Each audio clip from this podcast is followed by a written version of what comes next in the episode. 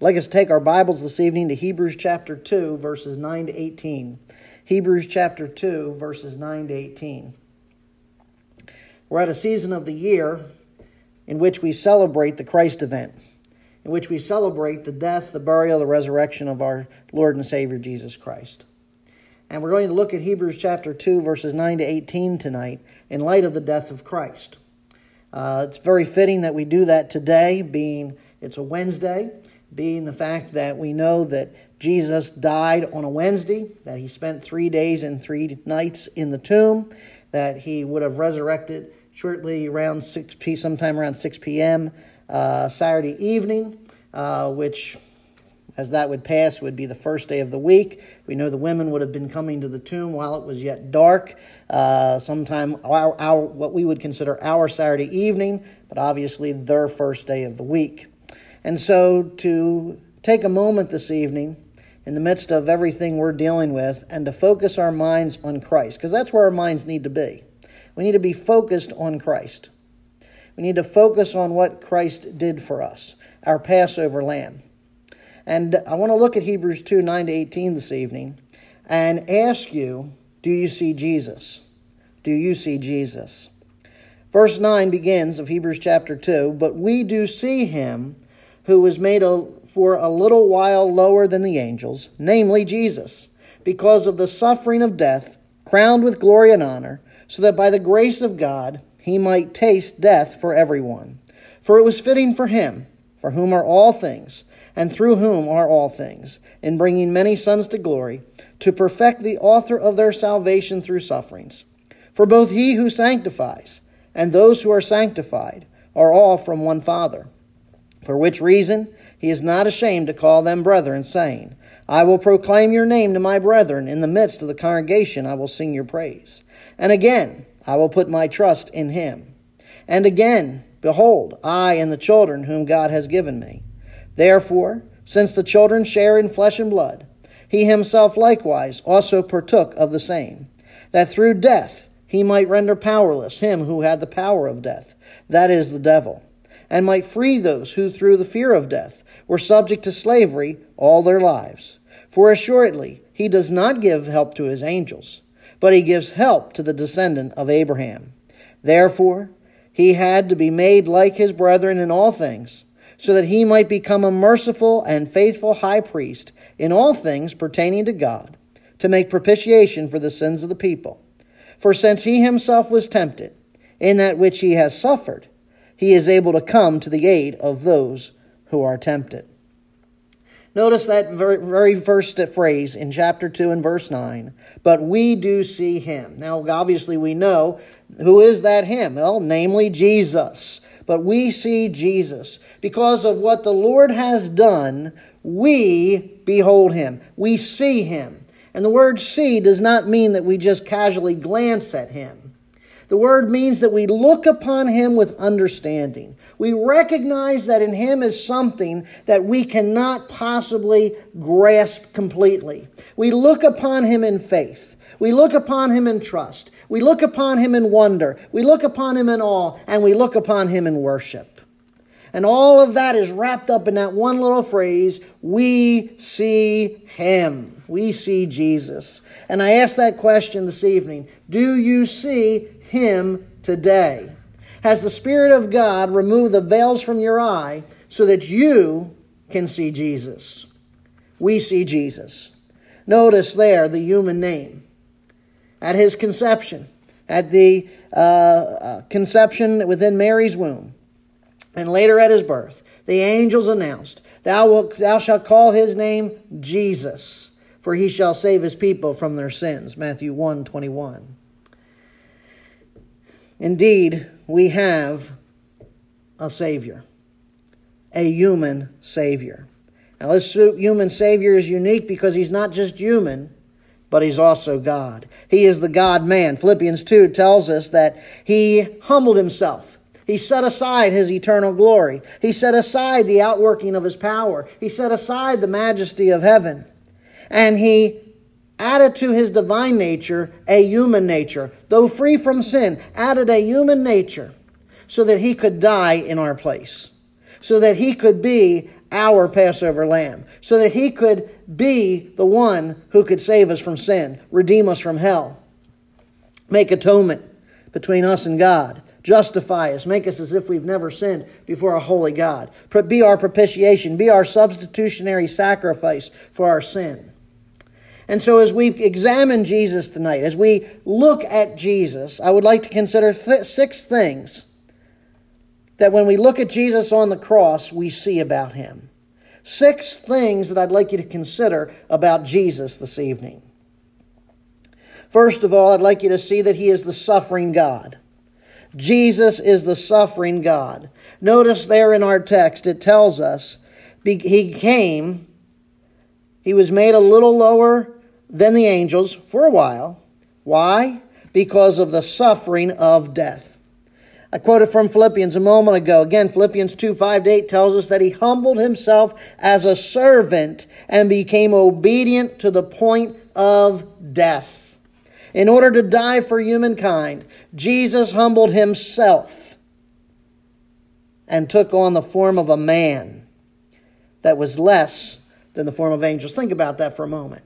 Here is the God of the universe. Here is the creator of all things, who took on a form that was less than the angelic form. Now we know that angels are wonderful creatures that God has made. Angels are uniquely created, supernatural entities. And here's us. We're, we're created a little lower than the angels. We have limitations that angels don't have. And yet, God loved us so much that not only did he send his son, but he sent his son as a man. He sent his son as a human being. He let his son take on human flesh. And for a period of thirty some years, he took upon himself limitations that made him less than an angel. He humbled himself. He humbled himself to the point of the suffering of death. That proves his humanity. He shared in our mortality. He participated in our sufferings that so often accompany death. You know, we, we, we look at the situation that we're facing. We, we look at this crisis. We look at this uh, virus that's spreading. And we see death. And we see suffering. Yet, my friends, we have a Savior who took on flesh and became the suffering God so that he might redeem us, not from physical death, but that he might redeem us from spiritual death, that he might redeem us from separation from God. The fact of the matter is, death is real. And whether it comes today or it comes tomorrow or it comes down the road, all of us are going to die at some point. And I don't say that to be flippant. I don't say that to be nonchalant about it, but the reality is all of us are going to die. And either the blood of Christ is applied to the doorpost of your heart or it's not. And if it's not, his wrath is not going to pass over you. And you're going to die in your sins. And if there was ever a time to be looking to Jesus, if there was ever a time for people to be looking to Jesus, it is now. When death is so prominent, when death is staring them in the face, look to Jesus, who suffered in our place. This suffering is demonstrated in the Garden of Gethsemane, Matthew twenty-six, thirty-eight. Then he said to them, "My soul is deeply grieved to the point of death. Remain here and keep watch with me." His anguish was not just felt physically, but all the way down to the pit of his belly. You know what that's like. That pit in the bottom of your stomach that aches or hurts, that feeling of sickness over a situation. He's so deeply grieved, he's grieved to the point of death. Luke twenty-two, forty-four says, being found in agony, he was praying fervently, and his sweat became like drops of blood falling down upon the ground. Here is the suffering God. Here is the suffering servant. Here is Jesus not even yet on the cross, but already going through so much suffering and anguish so that we would never have to know the suffering of hell and the suffering of the lake of fire, the suffering of separation from God for all eternity. Secondly, as we see Jesus, we not only see Jesus as the, as the suffering God, we see Jesus as the Savior. Jesus as the Savior. Notice the text goes on to tell us in Hebrews two, verse nine through eighteen. First, he came, became a man to suffer this because of the suffering of death. Now notice it goes on to tell us that he might taste death for everyone. He might taste death for everyone. See, Jesus is the Savior. That word taste means that he came to know or experience something. And what did he experience? He experienced death. For who? For some? For a few? No, for everyone. For all humanity. And when it says he died, that word there doesn't mean that he passed out. It doesn't mean that he faked his death. It means that he suffered physical death. His soul and spirit separated from his physical body. His physical body stopped breathing. His physical body's heart stopped beating. His physical brain stopped functioning. He was one hundred percent dead. And that moment prior to his death, in which he cried in John nineteen, verse thirty, "It is finished." It is at that moment that he gave up his spirit. Notice the text says, John nineteen thirty, he said, "It is finished," and he bowed his head and he gave up his spirit. He experienced the separation of his soul and spirit from his body. His body went into the tomb. His soul and spirit went down into Sheol. Sheol, that place that contained an upper chamber and a lower chamber. The upper chamber was known as paradise. The lower chamber was known as hell. In Acts chapter two, verse twenty-nine to thirty-one, "Brethren, I may confidently say to you regarding the patriarch David, that he both died and was buried, and his tomb is with us to this day. And so, because he was a prophet, and knew that God had sworn to him with an oath, to seat one of his descendants on the throne, he looked ahead. He spoke of the resurrection of Christ, that he was neither abandoned to Hades, nor did his flesh suffer decay." Acts chapter two, verse twenty-nine to thirty-one.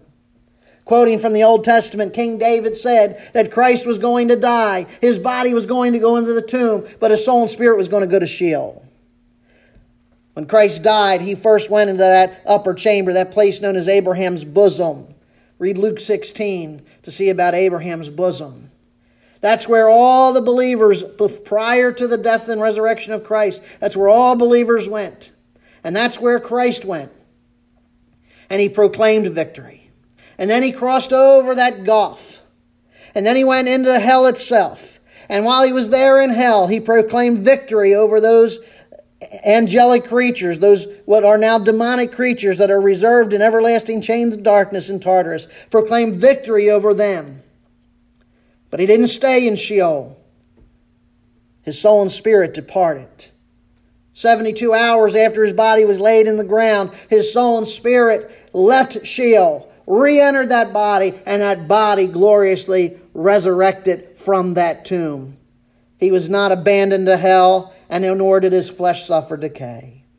And notice he experienced death for everyone. He didn't die for some. He didn't die for few. He died for all. Second Corinthians five fifteen says, "He died for all, so that they who live might no longer live for themselves, but for him who died and rose again on their behalf." How about you tonight? As you're looking at Jesus, because you're looking at Jesus as the suffering God. You're looking at Jesus as the Savior. Do you understand what it means that he died for you? It means that you're no longer to live for yourself. You're no longer to live a selfish, self-centered life. You're supposed to live a life that glorifies him. You're supposed to live a life that elevates him, a life that praises him. Because he died and rose again on your behalf. Romans three twenty-three says, "All have sinned."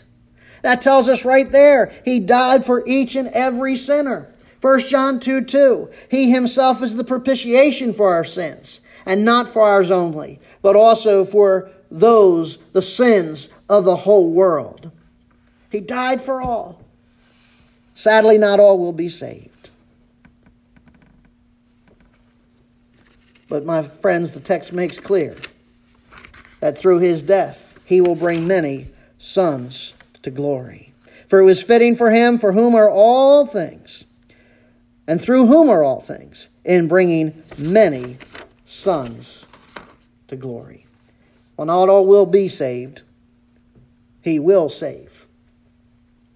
Only those who repent of their sin, only those who have placed their faith in the gospel, that is, Jesus died, shed his blood, buried, rose again the third day according to the Scriptures, First Corinthians fifteen, three to four, will be saved. And it is only the saved that are going to be glorified.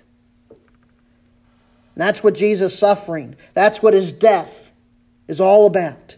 His suffering, his death is the means of glorifying the believer. Those whom he justified, he also glorified. Thirdly, Jesus not only, we not only see Jesus as the suffering God, we not only see him as the Savior, but thirdly, we need to see Jesus on that cross. We need to see him as the sanctifier. We need to see him as the sanctifier. Again, notice the phrase because we go back to our text. It says that he became a man. He humbled himself. Why? To perfect the author of their salvation through sufferings. Now, what does that possibly mean? That Jesus came to perfect the author of their salvation through sufferings. Well, first of all, the term author means a founder or a champion. So he's the founder of their salvation. He's the champion of their salvation. But in what way was he made perfect? To perfect the champion, to perfect the founder of their salvation. How, how could he be made perfect? Well, we need to understand that the word perfect here, telease, does not mean sinless. If this was the case, then that would mean that by suffering death, Jesus became sinless. But we know that Jesus already was sinless. He had to be sinless. In order to be our sin offering, he himself had to have no sin. He already was the sinless sacrifice for sin. And so as we dig into this word, we find out that the word perfect, or the Greek word teleose, was used in the Septuagint, the Greek translation of the Old Testament, to describe the consecration of the priesthood. Exodus twenty-nine, verse thirty-three, thus they shall eat those things by which atonement was made at their ordination, their perfection, if you will, their teleia, or, excuse me, teleose, but a layman shall eat them because they are holy. Thus you shall do to Aaron and his sons, according to all that I have commanded you. You shall ordain them, again, perfect them through seven days. And so the word perfect, this word teleose, means to consecrate for priestly service. So when the term is used here in Hebrews, it's to refer to qualifying someone for priestly service. So by suffering death, Jesus not only becomes the author or the champion, the founder of our salvation, but he now becomes qualified to serve as our high priest. And because he's our high priest, Jesus is the sanctifier. We said first, when you see Jesus, Jesus is the suffering God. Secondly, when you see Jesus on that cross, he's the Savior. And third, as you look at Jesus, as you see Jesus, you need to see him as the sanctifier. First Corinthians one, verse thirty. But by his doing, you are in Christ Jesus, who became to us wisdom from God and righteousness and sanctification and redemption, First Corinthians one thirty, according to the foreknowledge of God the Father, by the sanctifying work of the Spirit, to obey Jesus Christ and be sprinkled with his blood. May grace and peace be yours in the fullest measure, First Peter one, two to three. Now, what does it mean to sanctify, or what is sanctification referring to? Sanctification means to make holy, to make free from sin, to purify, to declare or render something holy, blessed, or a grace. And so, when God deems something as sanctified, He's deeming it as holy. He's deeming it as sinless. He's deeming it to be used for His intended purposes. And by the way, holiness is the foundational attribute of God's nature. And so He says, if you're going to have a relationship with me, you have to be holy. And so, by Jesus becoming the, the per, to, by Jesus being perfected or consecrated as a priest, the author of our salvation, the founder of our salvation, by suffering death, was qualified to be our high priest. That means, as high priest, He is our sanctifier. He makes us holy so that we can have a relationship with the Holy God. He sets us apart for His intended use. You know, all through the Scriptures, whenever God sanctified something, whether it be an object, animal, the sanctuary, clothing, people, whatever, it always referred to setting them aside for His intended purpose. Is God using you for His purposes? Are you submitting to the Lord Jesus Christ so that He can use you for His purpose? He's made you holy. So are you surrendered to that? By the way, when He makes you holy, you cannot become unholy. Praise God for that. That's why He is continually, as we've seen in our First John series, He's continually making intercession for us. He's continually pointing to that bowl of His blood there in the heavenly temple. He's continually pointing back to it and saying, they're justified, they're sanctified, they're holy. We can't be deemed unholy. I mean, look at Israel. For all their sin, for all the rebellion, God still declares them a holy nation.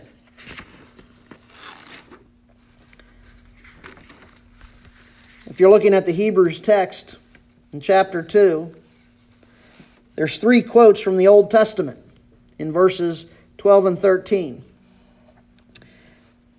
Paul gives us these three quotes to illustrate the relationship between the believers and Jesus the Sanctifier. First, he, Paul quotes from Psalm twenty-two twenty-two.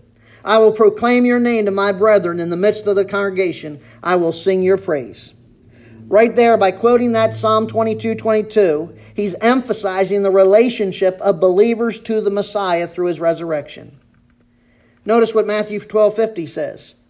For whosoever does the will of my Father who is in heaven, he is my brother, my sister, my mother. Matthew twenty-eight ten. Do not be afraid. Go take word to my brethren to leave for Galilee. John chapter twenty, verse seventeen. I have not yet ascended to my Father, but go to my brethren and say to them, I ascend to my Father and your Father, my God and your God. By calling us brethren, He's calling us family. He's identifying us not only with His life, not only with His death, but also with His resurrection. Then Paul quotes Isaiah eight seventeen.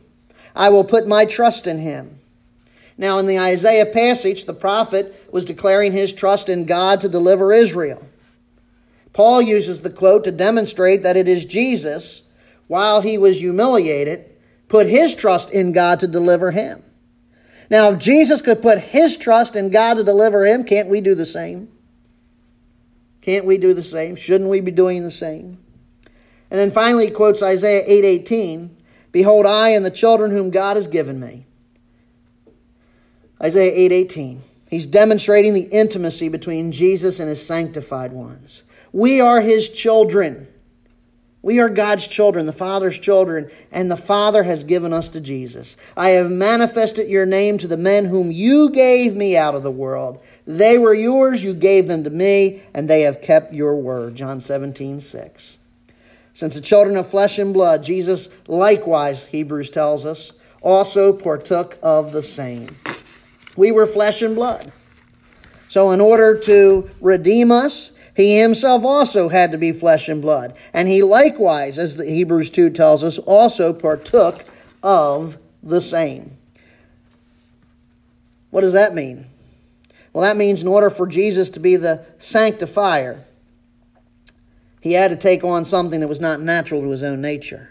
See, God by nature is spirit, John four twenty-four. He does not naturally have flesh and blood. But in the fullness of time, God the Son added to his divine nature a human nature.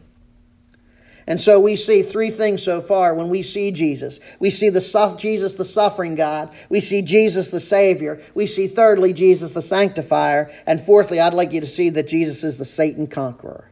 Jesus is the Satan conqueror. Notice the text tells us that he rendered powerless who him who had the power of death, that is the devil. In order to render Satan powerless over humanity, Jesus had to die. He had to shed his blood. He had to be buried. He had to go to hell. He had to be resurrected three days and three nights later. And because he is risen, he cannot die again. Now understand, if he had been not, if he is not raised, our faith is in vain. Satan is not defeated. But Romans six nine says, knowing that Christ, having been raised from the dead, is never to die again, death no longer is master over him. You see, his death paid the ransom of sin. He didn't pay that ransom to the devil, by the way. He paid that ransom to God. We owed God, not Satan, because of our sin. And while his death paid the ransom of sin, his resurrection validates that God's wrath is appeased. Hebrews nine, verse eleven to twelve. When Christ appeared as high priest of the good things to come, he entered through the greater, more perfect tabernacle, not made with hands, that is to say, not of this creation, and not through the blood of goats and calves, but through his own blood, he entered the holy place once for all, having obtained eternal redemption. You see, his resurrection renders Satan, the one who has the power of death, he renders him powerless.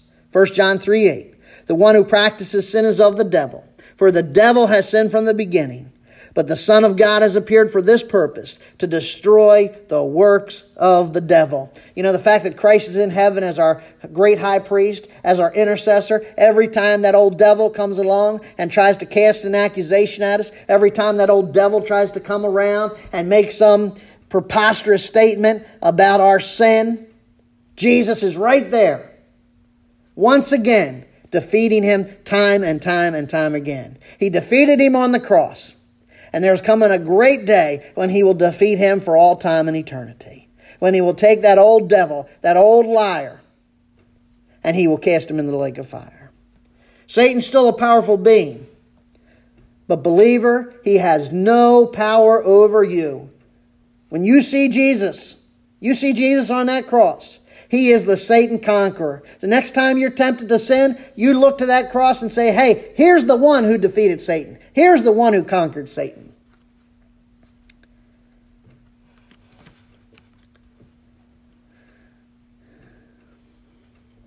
Text tells us, he rendered powerless him who had the power of death, that is the devil.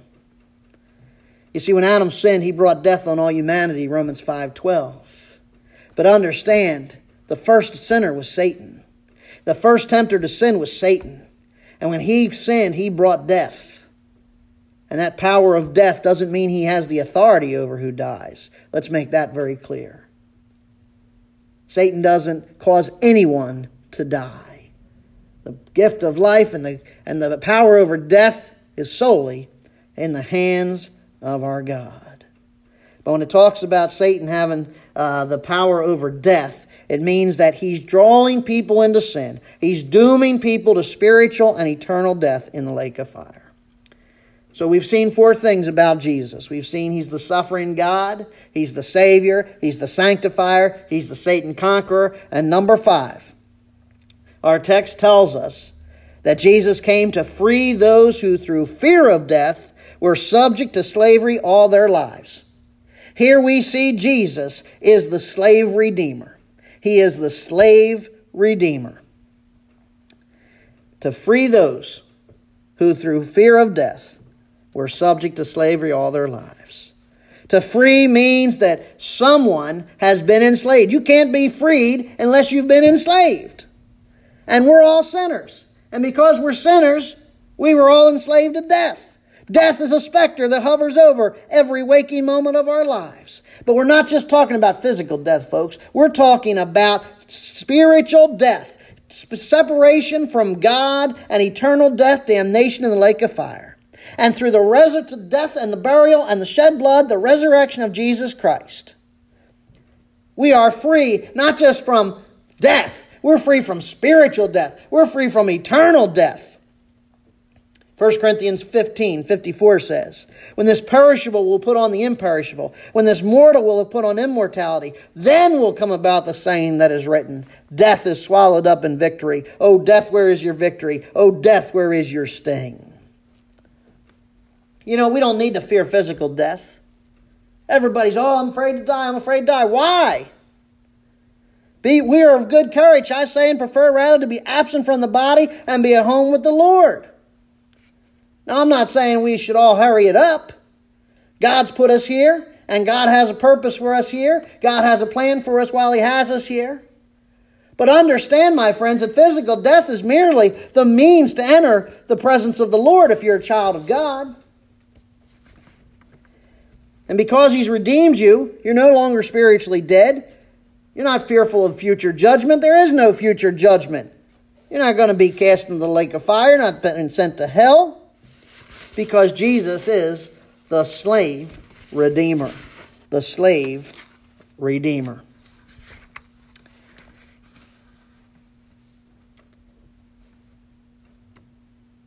By enduring His humiliation, Jesus became, quote, a merciful and faithful high priest. I'd like you to see number six, and finally, as you see Jesus on that cross, that Jesus is the sympathizer. Jesus is the sympathizer. Throughout all eternity, the Son of God existed. But at the moment of His death, He took on the ministry of high priest. And as high priest, the text tells us that He is merciful in His dealings with humanity. He is faithful in His observance of His priestly duties. He is able to make propitiation for the sins of His people. What does propitiation mean? It means to appease or satisfy, to make amends for a wrong that's been committed. And let's be clear, there's five things you need to understand here about propitiation. One, there's an offense that has to be removed. That's your sin. Your sin needed to be removed. Second, there's an offended party. You offended God when you sinned. Third, there's an offering. There's an offering. That's Christ, or the sacrifice that's going to make atonement for the sin or the offense. There's the offending party. That's us, the offending party.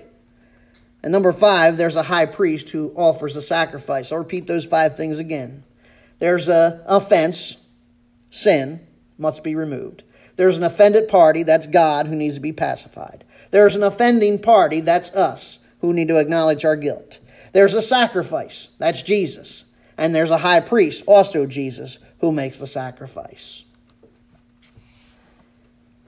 He became the sin offering. Now, in the Old Testament, in that old, in that earthly tabernacle, there was a thing called the Ark of the Covenant. On top of that Ark of the Covenant was a cover called the mercy seat. That mercy seat was representative of God's throne in heaven where He sits.